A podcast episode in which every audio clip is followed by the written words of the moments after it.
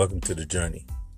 It's your boy, Journeyman Bell, aka Mr. 100, coming to you on a podcast on today of Run Your Race at Your Pace. Was looking at a guy run the other day and he was running really slow. I was like, God, he's running slow. You know, because normally when I'm looking at people run, they are, you know, kind of running at a pretty swift speed. Some of them sprint, some of them dash, some of them have a, a more of a, a quicker um, way of running than normal. And he was moving really slow. So I'm thinking like, okay, he's moving moving kind of slow. He's not really going that fast. So immediately, God just kind of dropped something to me. He said, He may be moving slow, but at least He is moving. It may not be at your pace, but it is His pace. God also said, He's moving faster than you. And I was like, He's moving faster than me, but I'm driving. And God said, But you're sitting and He's moving. He had a slow trot, but he was working at the pace that he was in to get accomplished what he was trying to get accomplished. Trying to build his cardio, trying to build his stamina, trying to get himself back into a position to where his health will match his life. Mm. Isn't that something? He was building himself to a position where his health matched his life sometimes, y'all, if I can be honest, is we try and run this race. We try and live the right life. We try and live for God. We try and find our own substance for life. We try and find our own place of self worth. And we try and do it in a comparison next to somebody else.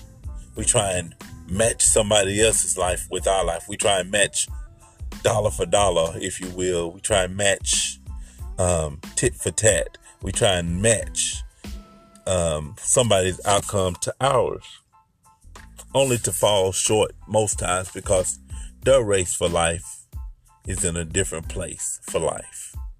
I think I'm gonna say that again. Their race for life is in a different pace for life because they indeed have a systematic way of how their life will be mapped out at their own pace. But you have to realize that you too have a pace for life.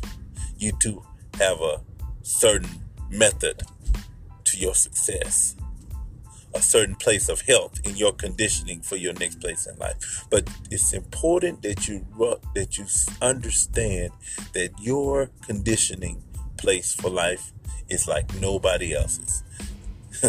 Basically, you're in a race all by yourself, running this journey, trying to finish the course, trying to finish the fight. So, whether you're in a trot, a dash, or jog, as long as you're moving and as long as it's okay with where you're going, and definitely if it fits your pacemaker for life, then you are operating at the right pace. You are running the race at your pace. It's okay that you don't know everything about God at once, like the next person. You're learning about Him. You're understanding Him. He's making you better. He's making you wiser. Yeah, you're going to fall and mess up and make mistakes. Glory. But at the end of the day, you're still learning who He is at your pace. Failure's going to come, disappointment's going to come. Sometimes you'll even get upset. but you know what's the best part about the race? Is that you can always start and stop when you're tired. Because it's your pace for your race, for your life. To accomplish the goal that you started out from the beginning with. Don't get upset because your pace is not like somebody else's pace. It's your pace. It's your race. It's your life that God has intended for you to have and will have in His time. Think about it. It's Journeyman Bell, aka Mr. 100.